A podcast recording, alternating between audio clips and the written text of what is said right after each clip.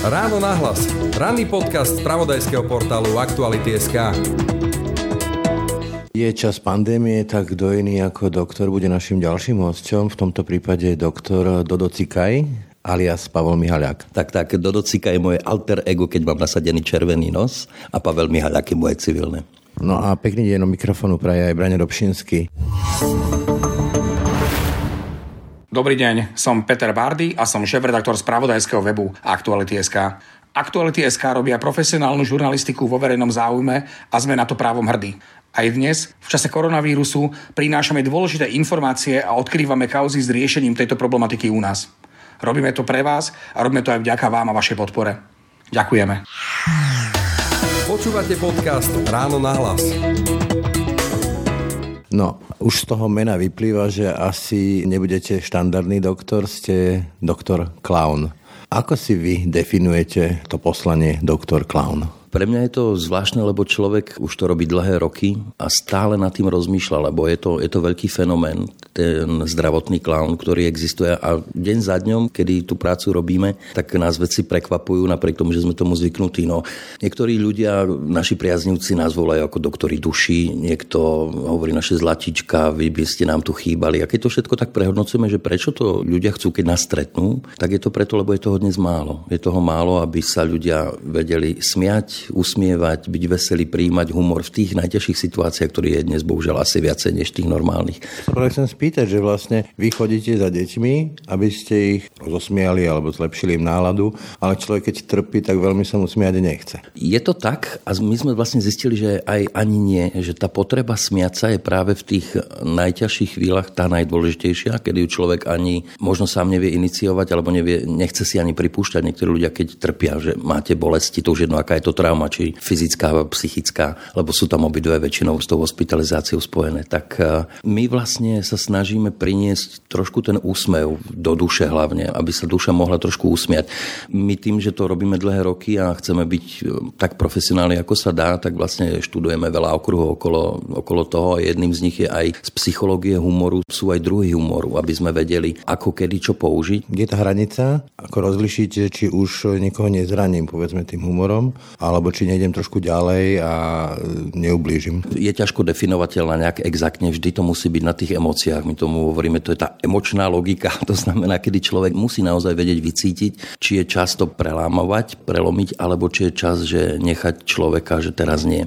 Vlastne tým jedným základným pravidlom, ktoré my máme, že my ako jediný personál v nemocnici klopeme na dvere izby a pýtame si povolenie vojsť dnu a keď príde odmietnutie, tak je potom na zvážení to odmietnutie zanalizovať, že či je len preto, že niečo nové, nemám náladu, nemám časom unavený, unavená bolí ma niečo a tak ďalej, alebo či naozaj je tam, že teraz nie je ten priestor. A my tým, ak akceptujeme to nie, Hlavne je to pri detských psychiatrických pacientov dôležité. Ak my akceptujeme, že neželajú si nás a my do tej izby nevojdeme, prichádza veľké posilnenie toho človeka, toho pacienta, lebo v nemocnici nemá veľmi šancu odmietnúť, či príde sestrička, lekár, ktokoľvek na izbu, nemajú šancu, tam sa stráca akákoľvek intimita.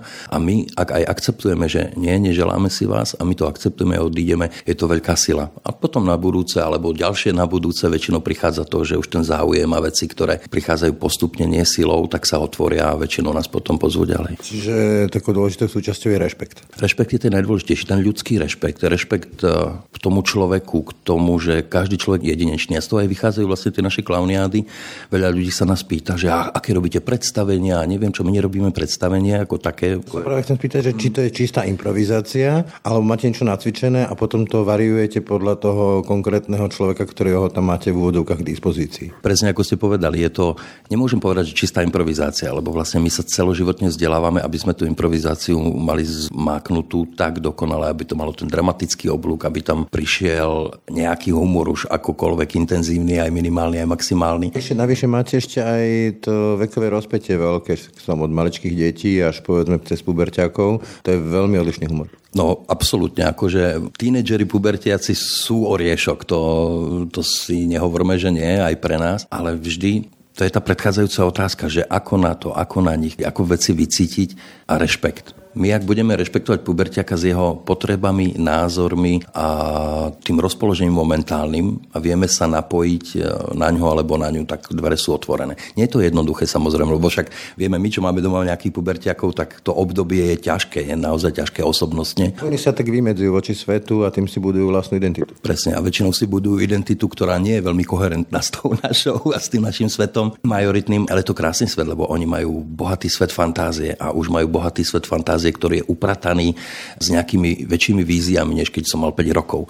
A toto je na tom krásne, že my keď jedným zo základných pravidel alebo práci klauna je hra. To, čo hovoril vlastne Komenský, že škola hrou, tak toto je životná škola hrou. My ani dospelí by sme nemali zabúdať sa hrať akokoľvek medzi sebou, lebo pri hre humor väčšinou vzniká najjednoduchšie najľahšie. A my, ak akceptujeme ich identitu, ich potreby a ich túžby a ich svet, ktorý majú teraz a ideme na tom s ľahkým humorom, väčšinou sa nám dvere otvárajú, lebo sú prekvapení, že niekto pozná Teraz sú moderné japonské mangy napríklad, alebo že niekto sa vie baviť o tej móde, ktorú práve tí mladí fičia. Že... Musíte fičať aj na tých trendoch. Musíme aj na pesničkách, ako nie je to jednoduché, lebo však ja napríklad už mám 46 rokov, takže ja som vyrastal na iných pesničkách než dnes tí tínedžeri. A nie len taký ten eh, pop trend, ktorý ide v rozhlase, ale hlavne také tie veci, ktoré idú medzi nimi. Lebo... Vychytávky. Áno, áno. Lebo... Vlastne oni vás aj možno testujú. Toto je úplne najväčšie otvorenie dverí, keď nám dajú, že, lebo väčšina ľudí už vie, že my chodívame s nejakým nástrojom, väčšinou je to ukulele, ale kadečo a prinášame tú hudbu, lebo tá hudba lieči dušu, určite pomáha zmekčovať emócie alebo ich riadiť tam, kde chceme. A my, ak sa nám podarí takúto vychytávku, ktoré oni majú, tak tam sú dvere úplne otvorené. Nakoľko je to interaktívne, nakoľko vťahujete tých úvodokách divákov do toho predstavenia, ak to nazvem takto, alebo do tej hry? Tak e, tá klauniáda, alebo vôbec klaunské umenie je založené na divákovi. Bez diváka by klaunské ani predstavenie neexistovalo, nebolo by také živé. Ten rozdiel medzi divadlom je ten, že v divadle máme scenáre, režiu, dá sa skúšať bez diváka, nie je to ono, ale väčšina... Také predelenie, že tam je javisko a tam je hľadisko. To už ani nevravím, to je presne to. A ten klaun, on je vlastne inertné, vnútorné malé dieťa celý čas. A on je klaun všade. Pre neho javisko, aj keď ho postavíte klauna na javisko, tak uh, väčšinou zíde k tým divákom. Tam sa... Búra normy. E, absolútne, absolútne. A búra tabu. A to je to možno ten fenomén, prečo to funguje aj u nás. Že, alebo v tom... U detí, že deti majú radi, keď sa búrajú tabu? Viete, čo má to rád každý. To keď sa dotknete, lebo robíme aj dospelých, aj seniorov. Aj keď prídete k seniorom a nabúrate im tabu nejaké, že a to môžu byť jednoduché tabu, sa nemusíme baviť o nejakých veľkých zložitých, tak vzniká tam veľký humor. Preto... príklad. So seniormi fungujeme veľmi na báze ich pamäti a veci, ktoré chceme my aktivizovať. Ak aktivizujete pamäť, aktivizujete spomienky, aktivizujete znova život a niekedy je to až také silné, že oni sa naozaj vnútorne vracajú chvíľku do tých čias, ktoré si pamätajú, ktoré, kde boli mladí a každé obdobie má niečo a máme napríklad obdobie Vianoc a my sme prišli s témou, že ja na seniorských klauniádach nie som Dodo Cika, ale Emanuel Krasko. A Emanuel Krasko je úplne ľavý. Je to muzikant a čokoľvek chytí do ruky nefunguje. Rozhodol sa, že ide piesť vianočné koláče. Chceli sme pri senioroch trošku vyvolať tú pamäť, tak sme sa pýtali na radu o pomoc, aby nám vedeli pomôcť nejaký recept, jednoduchý koláčik, že si chce Emanuel upiesť a nebola tam skoro žiadna reakcia. Bolo, nevedeli sme, nakoľko tá madam vníma alebo nevníma, alebo je prítomná a Emanuel začal pomáhať s tým, že no ja by som išiel tak, že potrebujem vanilkový cukor. A len som videl taký mierny náznak súhlasu, že áno, tak som vedel, že je na linke, je so mnou, tak som išiel vanilkový cukor, škorica, kypriaci prášok. No a potom som pokračoval a som hovoril, tak naklepeme si karén, obalíme to vo vanilkovom cukre, posypeme to škoricou, hodíme na panvicu. A jak som takto išiel a som si len, že utvrdzoval, že či dobre idem, úplne som videl, ak do nej ide život, otvárala oči, tá prítomnosť a úplne, no vy ste sa zbláznili. Začala sa strašne smieť, tak takto nie. A za sekundu mi vysolila z rukáva recept na, myslím, že to boli vanilkové rožky. Takže tým, ako sa začala smiať, ona pochopila, že proste úplný blud ten Emanuel rieši. A toto sú presne veci, ktoré ako pre ňu bolo ten rezeň do cukru bolo úplne, že tabu. Toto keby ona urobila, keď bola malá a videla to jej mama, tak to bola katastrofa. A jej sa to teraz vybavilo, takže ten humor spolu s tým lámaním tabu, že my si môžeme dovoliť na vážno brať veci, ktoré sú niekedy absurdné, alebo ktorých sa nikto veľmi rád nedotýka v spoločnosti a klam to môže robiť, tak to veľmi ľudia aj zbližuje. Ale musí to byť robené s empatiou a citom k tomu človeku. Každý... Stále vnímať, e, ako ste raz spomínali, toho diváka. No, presne tak. Toho konkrétneho. Takže keď sa... to potom vôbec nacvičovať nejakým spôsobom, že si človek dopredu nacvičí, lebo hovoríte sám, že je to do istej miery improvizácia, ale tam musí stavať na nejakých základoch. A to je tá škola, to je to vlastne, na čom je klaun postavený a tak ako majú lekári, sestričky celoživotné vzdelávanie a majú na začiatku ťažkú školu, roky, tak to isté máme my vlastne. To stať sa klaunom alebo stať sa zdravotným klaunom je veľká ťarcha toho štúdia celoživotného. Sú princípy humoru, ktoré fungujú a sú klaunské princípy, sú veľké klaunské školy a tým, že my vlastne sa opierame o modernú klaunskú školu francúzsku a anglickú a máme to šťastie, že môžeme mať jedný z najlepších svetových lektorov, ktorí sú dnes, tak eh, tým permanentným vzdelávaním, tými workshopmi, kde, kde sa učíme naše klaunské rutiny, princípy, dramaturgiu skeču, používanie hudobných nástrojov do klauniády, nielen aby sme boli jukeboxy a zahráme pesničku, ale aby to fungovalo aj s humorom a tak ďalej, tak to sú veci, ktoré my musíme denodene cvičiť. Dá akože nakopírovať nejakého klauna, napozerať, alebo ten klaun je vždy solitér, je tam sám za seba? Toto je krása, že ten klaun má svoju, my to voláme, že my pracujeme na tom charaktere alebo na tej postave toho klauna klauna. A tam musí vychádzať zo mňa. Ja ako Palo som taký, taký, taký. A tie veci, ktoré ja v živote sa snažím skrývať, lebo všetci skrývame svoje nedostatky, pri klaunovi to práve sa snažím nájsť a ich ešte zväčšiť. Dobre, tak kto je potom ten Dodo Cikaj? Tak môj Dodinko, on tak ako ja, nenazvieme to, že starnem, ale, ale zrejem, tak aj Dodo zreje. Ale Dodo je, Dodo je veľmi rýchly, mrštný, agilný, nadšený pre všetko, chce všetko skúsiť, trošku chrobák, truhlík, vše, ako to hovoril Sekora, všude som bol, všechno znám. Takže toto má a miluje hudbu. A od toho vlastne vychádza veľa vecí.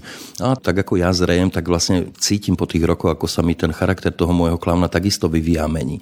To máte aj v divadle, keď 60-ročné dámy už ťažko budú hrať princezné a to je isté s nami. Takže ten môj dodinko má tiež 46 rokov, tak ako ja a vyvíja sa my tomu hovoríme, pracujeme vždy aj na biografii klauna. Ten klaun, keď má v tom svojom backgrounde tú biografiu, to, čo som zažil, čo ma ovplyvňuje, aký som mal život, čo mám rád. A keď... Originál. Úplne originál. A toto je tá krása na tom, že, že neskopírujete dve veci rovnako. No a to je, keď sa vrátime k tomu, že my nemáme postavený scenár. Každé predstavenie je iné. Absolútne. A hlavne aj kvôli takto. Niekedy si klauni dohodnú misiu, tému, že pôjdeme počúvať. Dneska mám, zobral som si plutvy šnorchla na Vianočný deň napríklad a ideme na Karibik, ideme sa potápať. Téma jednoduchá a od toho sa odohrá. To je celé, čo si vedia dohodnúť a častokrát sa k tomu ani nedostanú, pretože tá situácia s tým dieťaťom, so sestrou, s inými deťmi na izbe, s rodičmi. je ten pripravený scenár. Úplne. My sa môžeme snažiť ako chceme, aj to inak inak, lebo práve... Musíte sledovať aj tých svojich kolegov, lebo nikdy neviete, čo z nich vypadne? Presne tak. I jazz potom. Je to úplne krásny jazz, ale ideálne, keď sú dvaja len, hej, takže basa, gitara, alebo bici, alebo saxofón. A k tomu, ako my pracujeme, tak, tak ako policajti vždycky dvaja chodia. Takže ako si to... Číta, druhý píše. Presne tak, a jeden točí žiarovku, druhý stôl. a keď sa ma ľudia pýtajú, no ale ako, ako, tak ja to vlastne približujem napríklad na Laurelovi Hardim, alebo ak si ľudia spomenú ešte na tie krásne časy francúzských komédií 70 80 rokov, tam sú absolútne 100% postavené na klaunských princípoch. Na, tá komédia alebo tá francúzska škola je geniálna, aj anglická. Aj zase anglický suchý humor je trošičku iný a sedí veľmi klaunom, ktorí sú nie takí, ako môj Dodo, taký, že všade, všade plní energie, ale sú aj klauni, ktorí proste takmer máte pocit, že zomierajú. Ako keď to poviem, že s tou energiou sú nízko, ale pritom sú stále aktívni a fungujú. Sú tam krásne kontrasty medzi kolegmi, sú tam veci, ktoré vznikajú na základe toho, že každý je originál. Hovoríte francúzska škola, anglická škola. Je aj typický slovenská škola, alebo typický slovenský humor, klaunský humor? Ala Slovakia? My nemáme tradíciu klaunskú nejakú v tom ponímaní, ako je vo svete. Aj v západnom, aj v východnom, veď e, ruská škola klaunská je takisto veľmi cenená.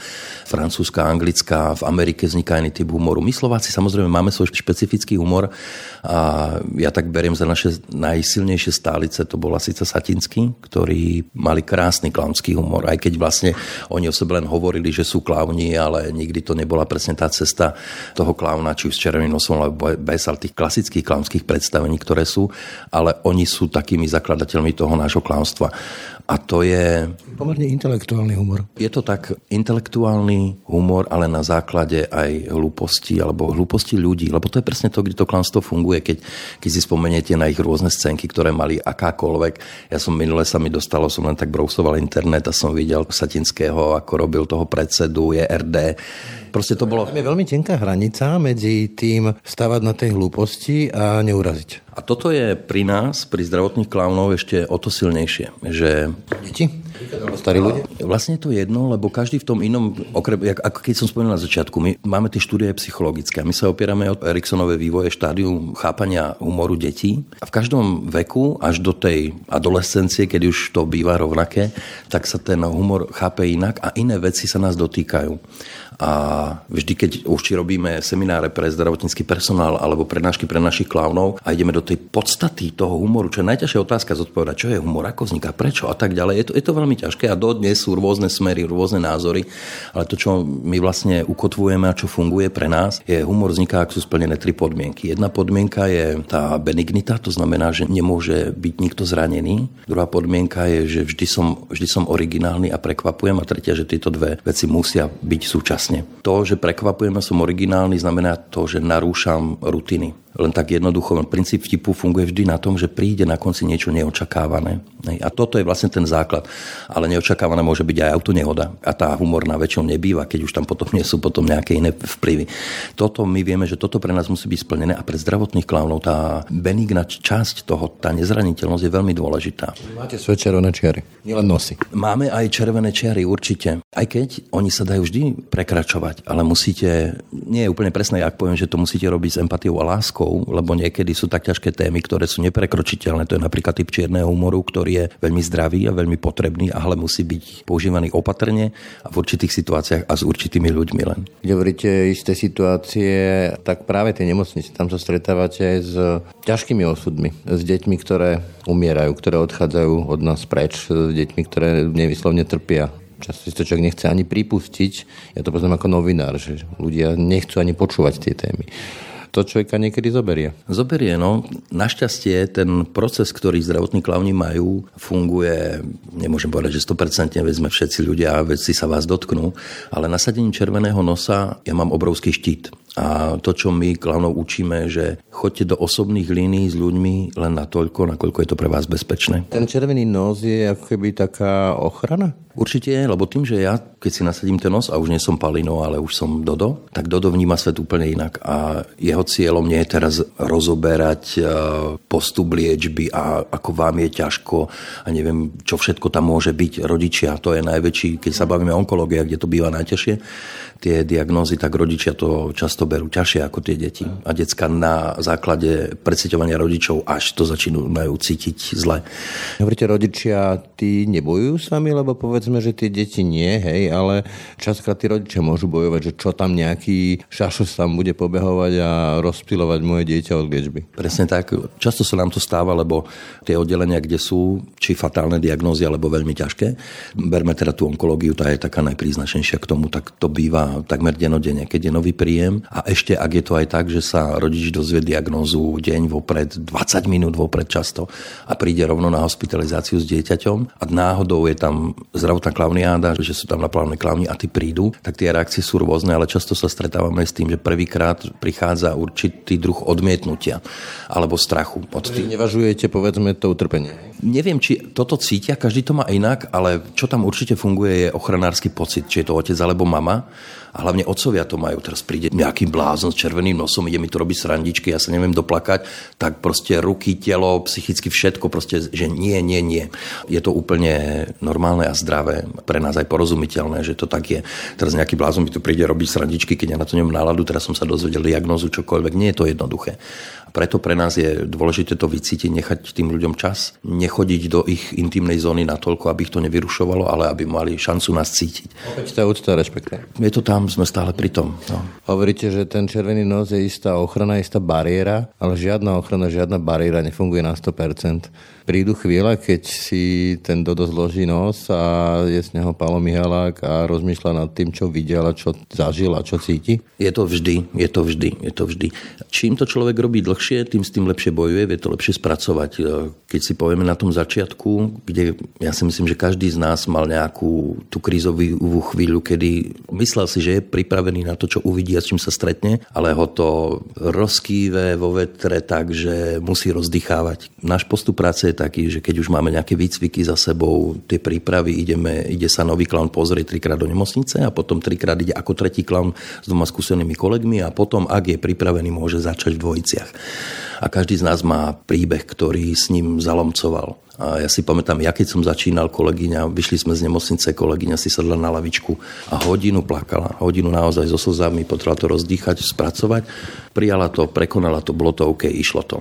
A takisto potom, ako idete ďalej, ďalej, snažíte sa, snažíte sa to pochopiť. Príde chvíľa, ja som mal chvíľku, kedy som si vrtal, tak keď už som sa z toho nejako dostal, že som to vedel spracovávať, tak zase vo mne prišla taká neistota, že som ja cynik, alebo čo, už to proste beriem normálne a to sú také jasné pochybnosti. Lenže... Problém je, že utrpenie detí máme definované ako niečo, čo sa chápať nedá. To je tá klasická otázka, kde je Boh, keď trpia malé deti. Presne tak. Takže s touto otázkou sa každý náš klaun musí vyrovnať sám, lebo je to tak, buď to robiť môžeš, alebo to robiť nemôžeš.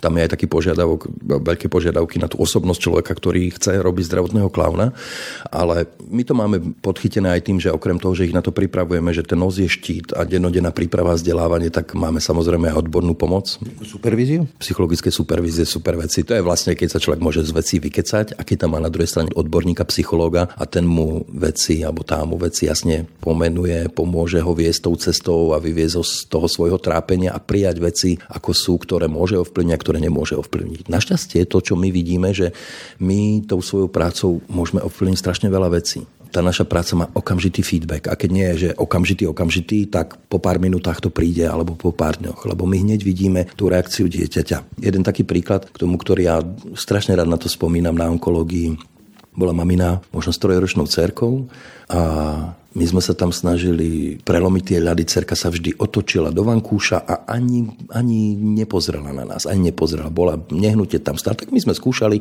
ale dávali sme to tej mamine a tak ďalej. A jeden, možno to bolo po dvoch, troch týždňoch, už si nepamätám presne, a mamina vyšla, my sme odišli z izby, dieťa bez reakcie. Mamina po 20 minútach vyšla, našla nás v inej izbe so slzami a smiechom v očiach nám tak ďakovala, že my sme boli až prekvapení, že čo sa deje. A ona hovorila, že po troch týždňoch sa mi cerka smeje, začala jesť a neviem čo. My sme to nemali okamžite ten feedback, lebo sa nepohla, bola v tom vankúši. Chcela ukázať. Absolutne, však no, a trojročná, vieme, tie proste noví ľudia a ešte takýto divný. Ránila sa. Ránila sa, presne tak. Ale všetko vnímala.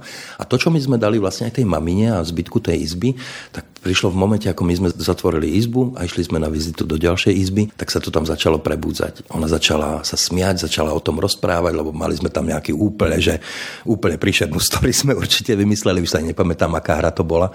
A oni v tom pokračovali, keď my sme z izby odišli a toto ju zobudilo k životu. A toto nám sa stáva vlastne denodenne a niekedy ani nevieme, ako pomôžeme, lebo sa nám tento feedback, tá spätná väzba k nám nedostane. Ale to chcem povedať, že vlastne je to dar a to je to posilňujúce, že aj keď vidíme to utrpenie, utrpenie, ale už to zdravé nastavenie a tá pripravenosť klauna je na takej úrovni, že to dokáže spracovať. Tak táto radosť z toho, že môžeme ľuďom pomôcť prebudiť niečo, čo im môže pomôcť aj v liečbe, čo už dnes, chvála Bohu, máme tie výskumy lekárske, kedy to funguje. Psychosomatika? Absolútne, silná psychosomatika. No. To bol pekný príbeh, ale bol aj príbeh, keď človek nebol schopný dokončiť tú klauniadu, že ho vzalo to, čo videl, že jednoducho už to bolo nad rámec toho štítu červeného nosa? Mne sa to konkrétne až tak nestalo, ako v tom začiatku človek bojuje s tým, že ako to spraviť, ako sa nadýchnuť. Potom už človek vie s tým pracovať. Ja som mal svoj prvý príbeh taký dosť šokujúci pre mňa. Nečakal som to a bola to obyčajná pediatria. Myslím, že to bola Prešovská nemocnica vtedy a na Iske vrch nás poprosila, že choďte na Isku, že chlapček e, akurát je hore, ale že je v bielej kóme a my OK, jasné. Biela kóma v pohode, skúsime, čo bude fungovať, nebude. A ja som bol vtedy ako tretí klan v zácviku dvaja skúsenejší kolegovia vtedy prišli na prach dverí a videl som, ako ich to úplne zarazilo. Nadýchli sa, vošli ďalej a po minútke mi len tak ruka klauna spoza dverí kývla, že poď, že môžeš prísť. No ja taký natešený, moja prvá klauniáda ako tretí klaun, vošiel som do prahu dverí a tam bol chlapec, ktorý nemal pol hlavy. On bol po ťažkej autohavárii, bol v delej kome, už taký vegetatívny stav skôr. Bol to obraz pre mňa, ktorý ja som nevedel celú klauniádu spracovať Mamina bola úplne v pohode, úplne v pohode. Na to, čo bolo, tak e, reagovala, krmila ho, utierala mu sliny, slzy. A ja keď som videl, že on reaguje na zvuky, na hudbu, Nevedel som to spracovať vôbec. A to sú veci, ktoré s vami zatrasú. Ako toto si nesiem dodnes ako jeden z tých pár príbehov, ktoré mám silných, hlavne v tom, že to bolo v tom začiatku. A ja si vôbec nepamätám, ako som ja klaunoval vtedy. Ja viem, že... autopilot. To určite bol autopilot. Našťastie som bol ako tretí klaun, takže kolegovia to zachraňovali, to si pamätám, že toto bola pre mňa taká sila, že bol som trošku out of box Mm. A to personál, lebo slovenské zdravotníctvo je povestné tým, že na jednej strane je špičková kvalita operácií a ďalších výkonov, na druhej strane veľmi odťažitý neosobný prístup personálu, či už lekárov alebo sestričiek že jedného s tým s pacientom, ako nie s človekom, ale s nejakým číslom. Ako to príjma potom ten personál, že mu tam sa navalí niekto s červenými nosmi a narúša všetky tie normy, tabu a pravidla? No ja to vďaka tej našej práci a vzťahu s personálom vo väčšine nemocníc na Slovensku alebo vo všetkých máme tak úžasný vzťah s personálom, že pre mňa je to väčšina nádej, že tí ľudia naši, tie sestričky alebo aj lekári a lekárky, ktoré tam pracujú v ťažkých podmienkach, lebo je ich málo, nemajú zaplatené, no však vieme tú realitu a neprispieva im k tej... Pracovania. Absolútne, absolútne. Neprispieva k tej pohode, k tej práci, čo by mohli alebo chceli aj dávať tým pacientom, tým ľuďom, ktorí to potrebujú, keď sami potrebujú proste pomôcť. Je to katastrofa, ja to tak vidím. Ale tá ľudskosť, alebo to, ako oni nás po tých rokoch vnímajú, aké máme vzťahy na základe tej práce, ktorá im pomáha, čo musím si zaklopať, že chvala Bohu, pomáha im aj v tej liečbe, ale často aj v tom upokojení detí. Keď... Museli ste si to ale vybudovať, že pochopili, že im to pomáha. Určite, však určite pamätáme všetci, nie je to tak dávno, 10 ročie, dve, keď sa hovorilo, že ticho lieči, v nemocniciach všade štítky, ticho nekričať, nepľúť, nefajčiť, nie toto všade bolo. Našťastie sa to mení, tak ako sa mení spoločnosť a pohľad na niektoré veci, tak a kde sa stane, keď sme hlučnejší, že proste je disco, rock and roll koncert na izbe a blbneme s deckami a príde sestrička, že čo je to tu za humbug a potom vidí, a to ste vy kolegovci. A niekedy aj zostane s nami, a keď má čas, trošku zablbne. Ja dám možno jeden príklad, ako som spomínal, robíme aj semináre Humor zdravotníctve sa to volá a ten, to je odborný seminár o komunikácii humorom pre zdravotnícky personál, hlavne zdravotné sestry, ale aj lekári, sanitári, ktokoľvek. A dohodli sme sa s neziskovkou, ktorá je tu v Bratislavskej onkológii deti s rakovinou. Tiež im chceli pomôcť a urobili im školenie o komunikácii. Bolo rozdelené na 4 týždne, lebo je ich tam vyše 100 členov personálu tak to mali po nejakých 25 ľudí každý jeden víkend rozdelené. A celé sme to ukončovali my našim štvorhodinovým odborným seminárom, ktorý majú aj akreditovaný na komore sestier. A začali sme sa s nimi vlastne hrať, lebo celý náš prístup k životu je hrať sa. A prešli sme aj teóriou, prečo niekto reaguje tak, ako fungujú tie základné druhy humoru. Nie je to o tom, že ich učíme byť klaunami, ale aby chápali, že čo môžu zmeniť, ako narušiť rutinky v bežnej práci, aby si získali pozornosť e, pacienta, rodiča rodiča, kolegu, kolegyne a aby mohli si priniesť trošku ľahkosti do komunikácie, čo je pre nich určite dôležité. My sme prešli vlastne takmer celý personál po tom mesiaci, po tých štyroch týždňoch a potom mi volali kolegyne, že Palo, vy ste čo urobili s personálom? Oni sú úplne jak zbláznení, oni s nami blbnú na izbe, skáču do e, čisto poslaných postelí, že bazén a robia tie veci, ktoré robia klauni prišlo také uvoľnenie trošičku a oni nám na konci tých eh, seminárov vždy hovorili, že my sa ospravedlňujeme, my niekedy nemáme energiu ani čas vám poďakovať a hlavne ako je to dôležité pre tie decka, ako to pomáha v veľa prípadoch. Takže pre nás toto bol taký feedback, ktorý my možno až tak necítime, že ten vzťah s personálom, lebo často sa stáva, že... Vlny, ktoré keď hodíte kamienok, tak len sa šíria, hej? Príde tsunami až niekedy, no. Ale bez personálu a nejakého dobrého vzťahu s personálom asi to nemá zmysel veľký, to nejde, hej, ako by ste bojovali s personálom. Určite nebudeme s personálom a nám je jasné, že tá situácia aká je. A ešte každý sme nejaký, aj ten personál. Jeden má náladu, jeden má zmysel pre humor, ktorý má otvorený, druhý nemá tak silný. Ja viem, že každý má zmysel pre humor, len buď ho musí pestovať, ale ho má inde. Ale my to akceptujeme. Ale tá akceptácia nás je tam dôležitá, že aj napriek tomu, že nie je deň, nemajú čas, sú rozlietané, tak my vlastne odkomunikujeme niekedy len tie dôležité veci. To znamená, aby sme vedeli, kam môžeme ísť, kam nemôžeme ísť, aby sme neublížili, kde sú buď aké diagnózy, alebo aspoň dôležité veci o tom stave pacientov, aby sme náhodou nepotrhali stehy niekde, alebo sa nedotkli, tak ako na psychiatrii. Proste taká nadstavba, ktorá neruší tie základy. Tak presne, aby sme im pomohli aj deťom, aj tomu personálu v tom, čo robia. Takže my to akceptujeme, aj keď nie je deň pri personále, ale vravím, tá naša skúsenosť aj s tou onkológiou, kde máme veľmi dobré vzťahy dlhé roky, veď to bolo prvé oddelenie na Slovensku pred 17 rokmi, ktoré sme otvárali, takže je to tam úžasné, aj keď nie, no, nemajú to jednoduché určite. Vy ste ale boli účastní aj nejakých medzinárodných e, podujatí, že ste teda rozosmievali, nazme to takto, deti či už na Ukrajine alebo v Afrike. Čiže ten jazyk klauna je univerzálny, že tie deti na Ukrajine alebo niekde v Afrike rozosmieva to, čo rozmieva naše deti? Ten úplne vlastne prvý nápad, alebo ten pilotný projekt bol Kamerun v tej Afrike a tam to bolo, my sme nevedeli, do čoho ideme presne, lebo vieme, že rôzne kultúry chápu humor rôzne. Iné tabu napríklad. Presne tak, iné tabu, iné zvyklosti. To, aby my sme mohli narušiť tabu, my potrebujeme poznať trošku kultúrny background. Priznám sa, keď študujete Bedekery alebo čokoľvek o Kamerune, tak to nemáte šancu vycítiť, kým tam nie ste. Ale Kamerun je krajina v Afrike, kde je 275 národností a 275 jazykov, takže aký som sa toto dozvedel, tak som hovorím, že no uvidíme, tak proste vyskúšame. Takže my sme, my sme si pripravili taký klaunský sketch na začiatok, aby chápali, prečo máme nasadené červené nosy, že čo to je. Urobili sme sketch o zrodení červeného nosa. Celé to bolo postavené na gegoch, aby sme vedeli aj vtedy zistiť, že či... Otestovali ste si ako ich spôsob humoru? My sme chceli otestovať. My sme na tom pracovali dva týždne, dali sme to dokopy, odleteli sme tam, prišli sme s lekármi bez hraníc na to miesto, že ideme prechádzať medzi nimi v tej nemocnici. Ako nakoniec sme ho dokončili to číslo, ale nebolo to potrebné, pretože už len to naše postavenie, my sme klavni aj v živote. To je trošku presvedčenie ľudí, že byť k ľuďom vľudný, láskavý, vtipný, priniesť tú radosť zo života, takže my si to už často neuvedomujeme, len prídeme do nemocnice v Afrike a je to takisto, ako keby sme prišli do nemocnice u nás, že už otvárame tie brány duši a už sa zdravíme a blbneme, ešte nie sme v klaunskom. A my sme sa dozvedeli, vypatrali sme cestu k duši, je trošku jazyk. Takže sme zisťovali, že tie základné reálie a dobré ráno sa povie bom goge a oni odpovedajú Gogem Bomb. To sme zistili, to bolo celé. A teraz my sme prišli a pre všetkých, jak tam stáli, nás čakali, tak my všetci Bobengomb a teraz neviete, jak to povedať. Nie? A teraz oni pozerajú nás, čo toho, niečo z im bolo povedomé. No, úplne zlá výslovnosť. Popletené písmenka. My sme si za 3 minútky otvorili duše, ak nás začali učiť, ako to má byť. A boli sme najlepší kamaráti, priatelia, lebo sme sa snažili rozprávať ich jazykom. Oni vedeli, že chceme k nim byť blízko. Potom čokoľvek sme robili, by sme mohli zabudnúť na všetku prípravu, už by fungovali klauniády normálne. Takže mne z toho vtedy začalo vychádzať, že je to jedno, kde na svete sme, aká kultúra. Ak je tam tá láskavosť, ak humor tvoríme na tých troch princípoch, ktoré som spomínal, neublížiť, meniť veci alebo urobiť veci prekvapujúco a aby to bolo spoločne, funguje to. A nám sa to len potvrdilo. A takisto potom vlastne na Ukrajine, kedy boli ťažké chvíle, ťažké traumy. Ja som bol prvýkrát v 2014, keď začal konflikt a myslím, že som bol na 8 misiách od úplného západu až po úplný východ. To veľmi do smiechu nie je.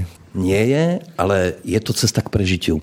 Tam som ja pochopil, že humor naozaj je cesta k prežitiu. To je to, čo hovorili starí Gréci, že humor to vzniklo na základe slova humore, nie, už sa nepamätám presne, ale oni to brali ako tekutinu, ako krv, ako miazgu, ako humor. Bola jedna životná tekutina, bez toho by človek neexistoval. A ja som to tam pochopil, že vlastne ten humor je cesta k prežitiu v akejkoľvek ťažkej situácii. Dôležité je vedieť, ako ho použiť, kedy ho použiť a netlačiť to. To je dôležité netlačiť to. My, my vravíme, že my nie sme first aid, prvá pomoc, to musia urobiť záchranári, keď sú zabezpečené životy a dôležité životné funkcie a ľudia toto potrebujú od lekárskeho personálu. Môže nastúpiť second aid s červeným nosom nasadeným a vtedy vlastne tak ako chodia psychológovia do krízových situácií, tak my máme tú pomoc podobnú, ale snažíme sa ju robiť tak nenápadne, aby nevedeli, že im pomáhame, ale proste aby nám bolo dobre spolu. A vtedy ja som si na Ukrajine uvedomil, že toto robí ľudí ľuďmi. Ten humor my musím v sebe mať. Akokoľvek sú ľudia, ktorí na jednom seminári mi sestra hovorila, no viete čo, Palo, ja som sa v živote neusmiel a v živote sa neusmiem.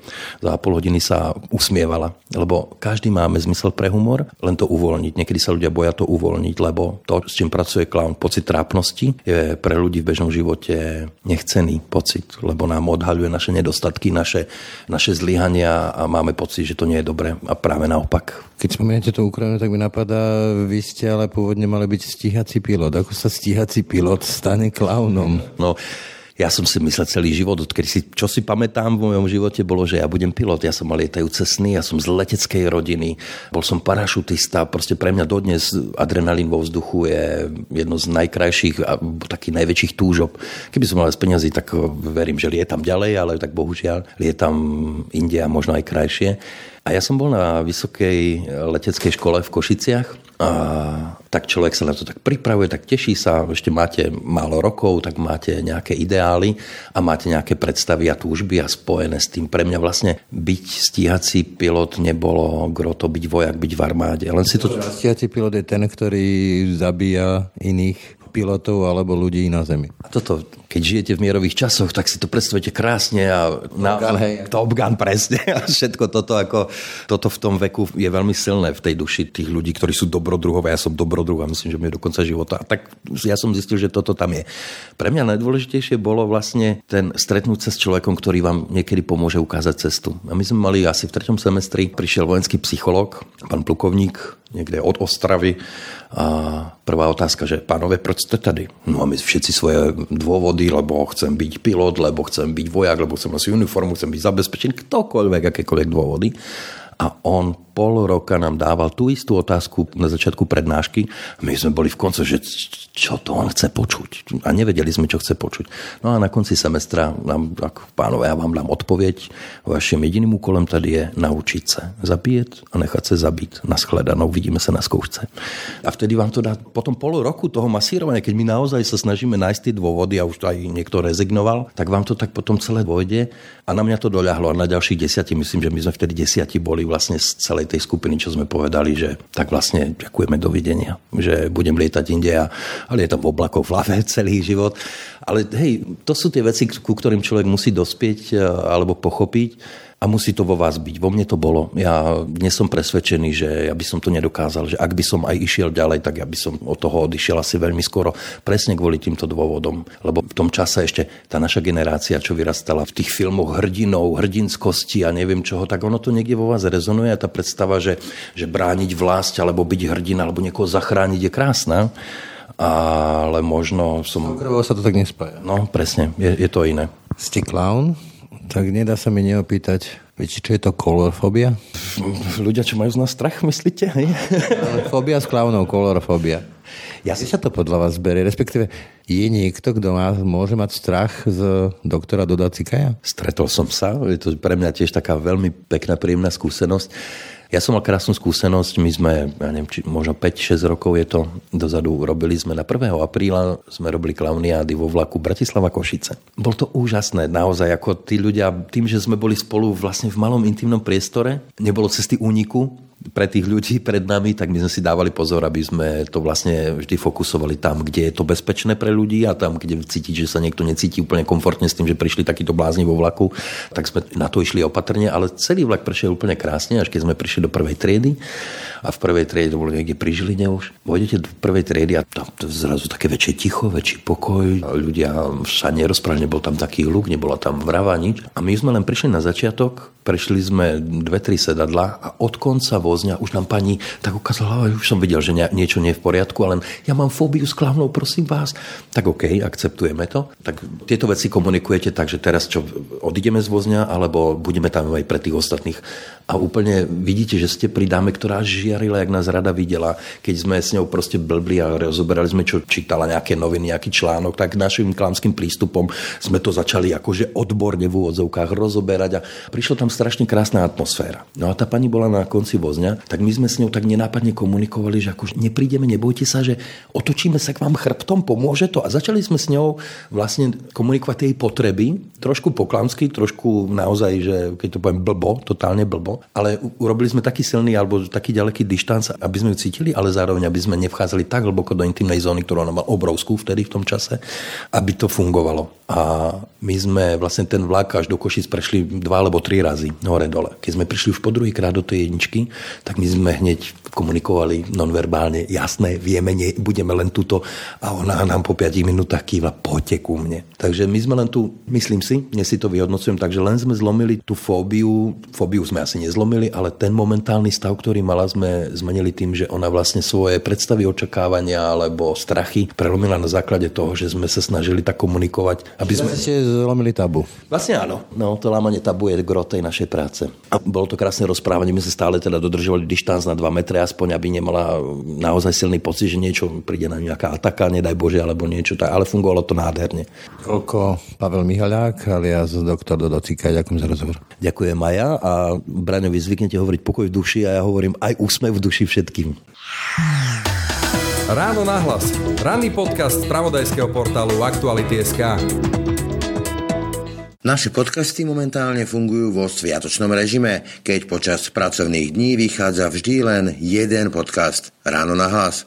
K bežnému štandardu, teda dennému podcastu Aktuality na hlas plus ráno na hlas dvakrát do týždňa sa vraciame od 10. januára. Tak a to už bolo z dnešného rána na hlas naozaj všetko.